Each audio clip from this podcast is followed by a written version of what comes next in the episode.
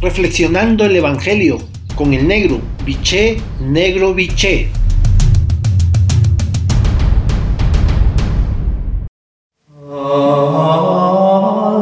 Buen día hermanos y hermanas. Hoy el Evangelio de Lucas en su capítulo 1, versículo del 39 al 56, la frase central es la siguiente. María, seguidora fiel de Jesús. María es la gran creyente, la primera seguidora de Jesús, la mujer que sabe meditar en su corazón los hechos y las palabras de su Hijo, la profetisa que canta al Dios Salvador de los pobres, anunciando por él la madre fiel que permanece junto a su hijo perseguido, condenado y ejecutado en la cruz, testigo de Cristo resucitado, que acoge junto a los discípulos y discípulas al Espíritu que acompañará siempre a la iglesia de Jesús.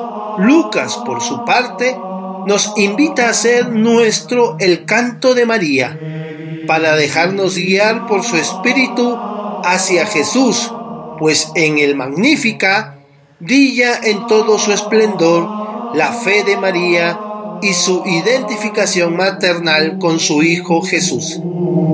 María comienza proclamando la grandeza de Dios. Mi espíritu se alegra en Dios mi Salvador, porque ha mirado la humillación de su esclava. María es feliz porque Dios ha puesto su mirada en su pequeñez. Así es Dios con los sencillos.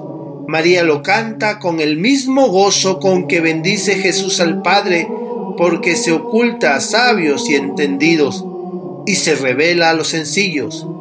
La fe de María en el Dios de los pequeños nos hace sintonizar con Jesús. María proclama al Dios poderoso, porque su misericordia llega a sus fieles de generación en generación. Dios pone su poder al servicio de la compasión. Su misericordia acompaña a todas las generaciones. Lo mismo predica Jesús. Dios es misericordioso con todos y todas. Por eso dice a sus discípulos de todos los tiempos, sé misericordioso como su Padre es misericordioso. Desde su corazón de madre, María capta como nadie la ternura de Dios Padre y Madre y nos introduce en el núcleo del mensaje de Jesús de Dios. Dios es amor compasivo. Más de una vez, en alguna dictadura, este canto de María se ha considerado como revolucionario y subversivo y ha sido censurado.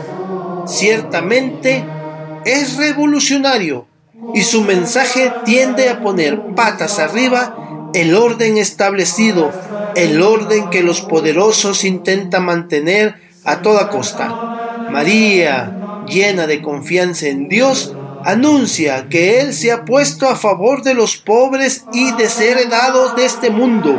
La acción de Dios cambia totalmente el orden social de nuestro mundo. Derriba del trono a los poderosos y enaltece a los humildes. No es eso lo que estamos acostumbrados a ver en nuestra sociedad, tampoco en tiempo de María. La vida de Dios se ofrece a todos y todas, pero solo los humildes, los que saben que la salvación viene de Dios, están dispuestos a acogerla. Los que se sienten seguros con lo que tienen, esos los pierden todo.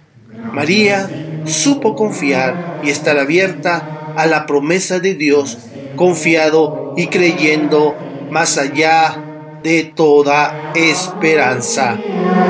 Hoy María anima nuestra esperanza y nuestro compromiso para transformar este mundo, para hacerlo más como Dios quiere, un lugar de fraternidad donde todos y todas tengamos un puesto en la mesa que nos ha preparado Dios.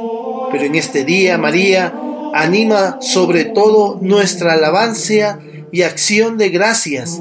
María nos invita a mirar a la realidad con ojos nuevos y descubrir la presencia de Dios, quizá en embrión, pero ya presente a nuestro alrededor.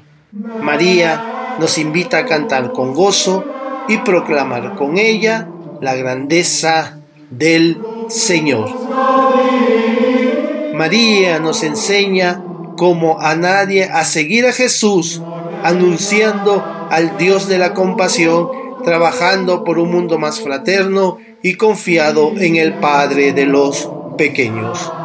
Por lo tanto, para tu reflexión de esta mañana tarde, tomándote el tiempo necesario y el silencio que requieres, la pregunta es, alguien dijo que Dios la llenó de gracia y nosotros y nosotras de joyas.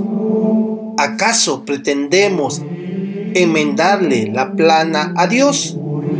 ¿No es mejor tratar de parecernos a ella en su fe, su esperanza, su amor y su disponibilidad que llenarla de joyas, mantos y folclores que más que revelar ocultan su verdadera imagen?